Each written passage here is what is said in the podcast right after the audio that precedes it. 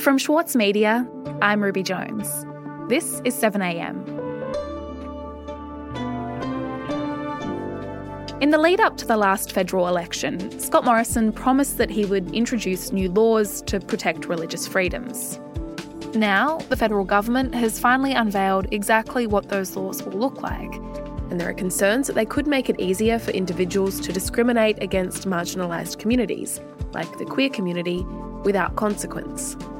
Today, Chief Political Correspondent for the Saturday paper, Karen Middleton, on what the Religious Discrimination Bill actually entails and why Scott Morrison is so desperate to pass it. It's Wednesday, December 1.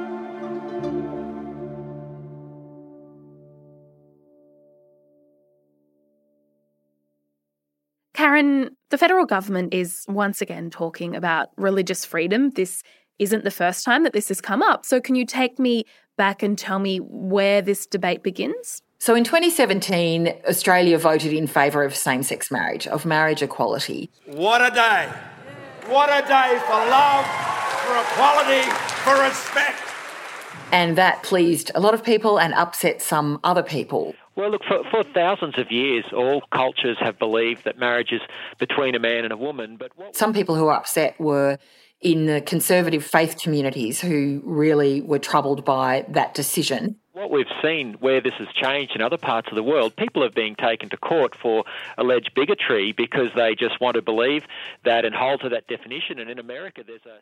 So, among those concerns from some faith communities about the decision to legalise same sex marriage were fears that they put that they would end up being discriminated against, that people of faith would be victims of discrimination as a result of this change in, in the law. The devout Christian was hounded by Colorado Civil Rights Commission after refusing to bake a cake for a same sex wedding. And they gave examples like people who produced certain goods and services, say a baker, who didn't want to sell a cake to a couple who were going to get married who are gay. Now he's being sued again for refusing to bake a cake celebrating a gender transition. Um, they wanted to have protections put in place so they could exercise what they say were their religious beliefs and not be penalised under the law as a result. And in response to them, Prime Minister Scott Morrison initiated a review of religious freedoms, of religious discrimination. And that review went through 2018 and wasn't resolved in any legislative form before the Parliament by the time of the federal election in 2019. So it was still a sort of an outstanding issue. The Prime Minister promised that he would legislate to protect religious freedoms, as he put it. And that was ended up being effectively an election promise that he made. Mm, okay, so Scott Morrison promised to legislate to protect religious freedoms back before the last election. So that's 2019. So, what was actually in the bill, Karen? So, early versions of the bill were unveiled by former Attorney General Christian Porter and put out for public debate in what's known as an exposure draft form. People get to comment on it, give feedback to the government, they go away and make some changes and do some redrafting. The bill instead accepts as its starting point that the right to free religious expression, like other rights, exists in perpetuity and indivisibly with our human existence. The first and second drafts of the bill it contained what became known as the Folau Clause, which would protect individuals who wanted to make public statements in relation to their faith from being sacked by their employers as a result because that was what happened to Israel Folau. The career of one of Australia's most exciting rugby union players, Israel Folau, is all but over after he launched a tirade on social media against drunks, gays and adulterers.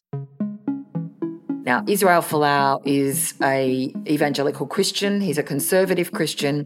You know, my, my faith and, and, and what I believe in that, that is based on the Bible is the most important thing to me. And um, it defines me uh, as a person.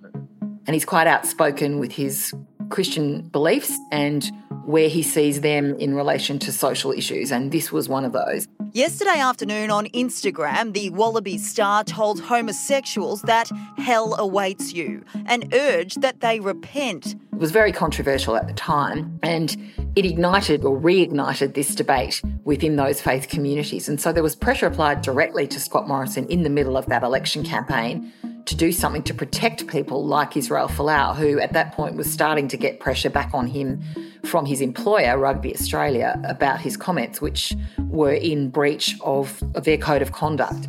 Israel Folau's case was one that divided Australians and went far beyond the sporting field. But the issue won't go away as attention now turns to the federal government's Religious Freedom Bill, which is up for debate next year.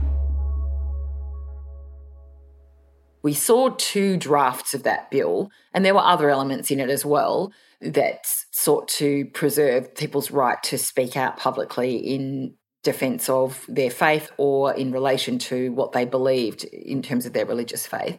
Okay, so the first versions of this religious freedom bill, they were an attempt to provide legal protections for people who have religious beliefs so that they can express those beliefs freely, even if those beliefs are discriminatory. And it was controversial for many reasons right from the very beginning, in particular because of the Folau clause, so, what ended up happening to those earlier versions of the bill from 2019 onwards?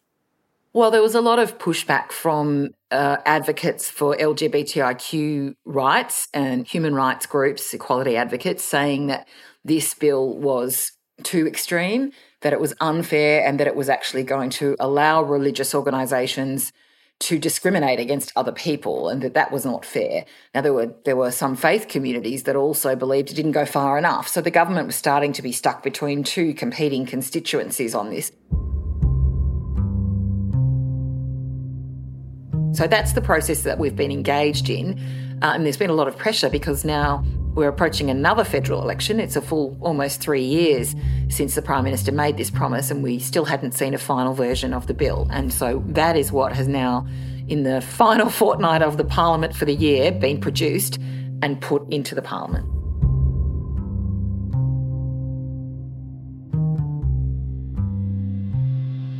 We'll be back after this.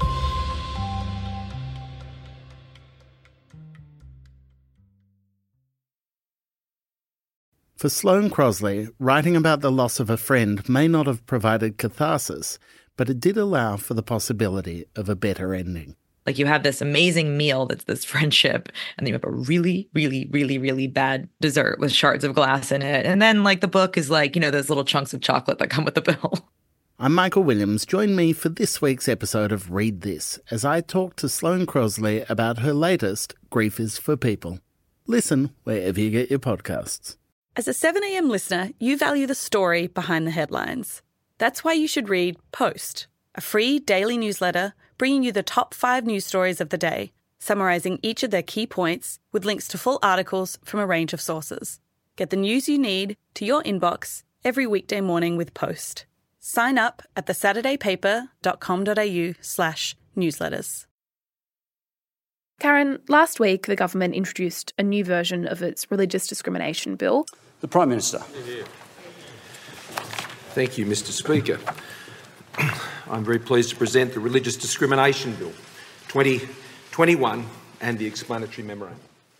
The Prime Minister, Scott Morrison, he introduced it himself, which I suppose goes to show how personally invested in this bill he is. Can you tell me what he said? Yes, and it was an interesting decision to introduce it himself because it could have actually been introduced in the Senate where the Attorney General, Michaelia Cash, is based. But the Prime Minister really wanted to introduce it himself because of that personal investment that you talk about.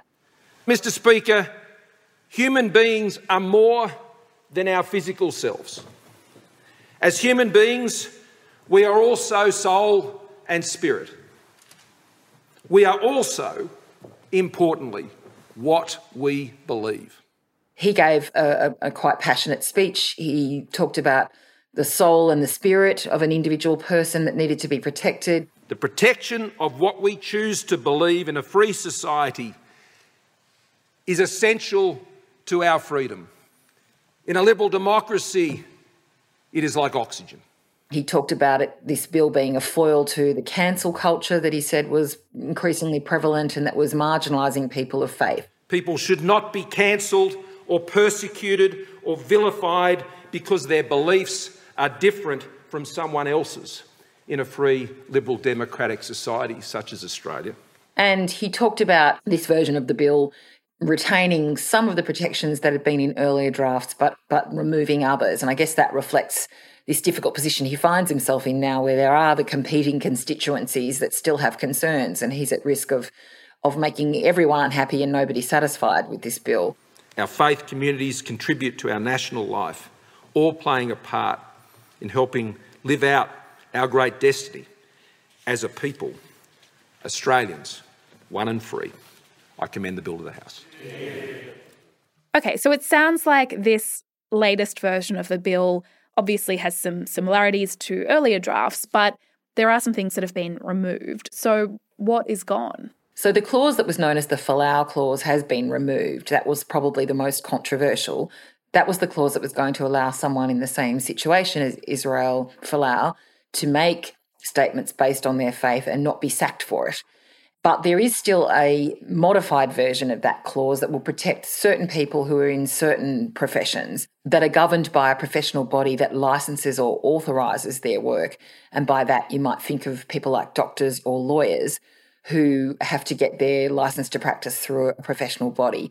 There are provisions that qualify that a little. They're not allowed to be malicious statements. They can't harass or vil- vilify or intimidate people. They have to be based on genuine belief. But of course, there is a bit of interpretation of what constitutes genuinely held belief. So th- that remains in the bill. And equally, there's another contentious element in the bill relating to what are known as statements of belief.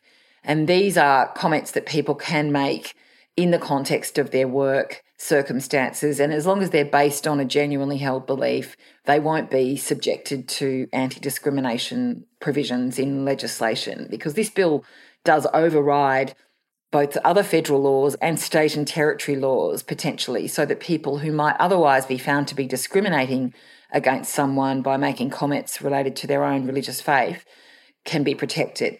An example that Equality Australia, the LGBTIQ advocates make in relation to this is that a nurse treating a person with HIV might be able to say that it came from their homosexuality, which was an abomination in the eyes of God, and be protected for saying that to an HIV patient, whereas under other laws that would be deemed to be discriminatory we need to make sure that when you go to see a doctor that you are guaranteed a doctor that treats you and you know gives you the care that you need okay. um, on the basis of your medical condition nothing nothing to do with your um, your identity or other aspects so this is proving to be quite controversial and the advocates of equality are saying that they don't think that, that should remain mm. so to what extent is the end result here, Karen, similar to earlier iterations of this bill to things like the Folau clause? Because it sounds like people will still be able to say discriminatory things and defend their right to do that by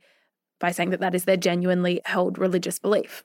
That's right. They will still be able to say things. There's quite a lot of scope for people to say things that might be hurtful to others in relation to their own religious faith or belief earlier iterations of the bill were going to allow hospitals and health services to restrict the provision of services to some people based on the ethos or philosophy, religious philosophy of those institutions. That's not going to be allowed anymore.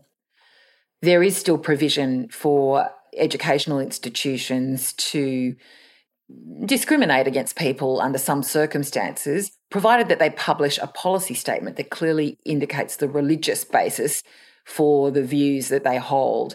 There are some protections in the bill for that, and there's some discretion for a minister to allow those kinds of actions to be taken as well. So there are still things in this bill that a number of people who are human rights advocates are saying are a bit problematic.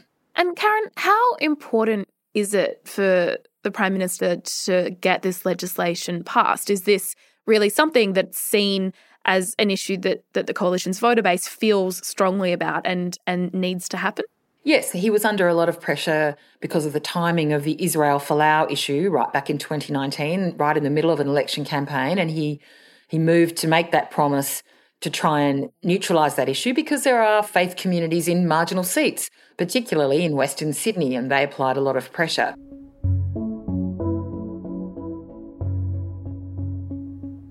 But equally, there are communities in other seats that the government holds, seats like the one that Trent Zimmerman has in North Sydney, The area that uh, I'm keen to get greater clarity about is what happens in schools and educational settings. Right. Uh, we've made it clear that we don't think that uh, teachers should be hired or fired based on things like their sexuality. There are constituents in those seats that don't want this bill to proceed in the way that it is. What I'm keen to ensure is, is that policy uh, isn't constructed in a way that would allow backdoor mechanisms of uh, discriminating against people, for example, because of their sexuality. So, so, So the politics are quite complicated here. Both sides are under pressure, and both sides are, are having to sort of tread very carefully, hoping to offend the minimum number of people, but be seen to be uh, advocating on behalf of communities of faith. So it's uh, it's an interesting sort of standoff that we see in the parliament as the parliament comes to a close for 2021. Karen, thank you so much for your time. Thanks, Ruby.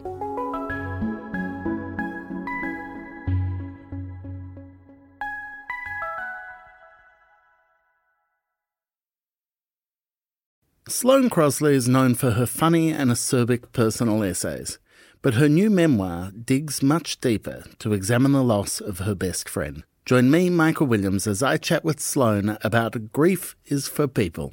Find it wherever you listen.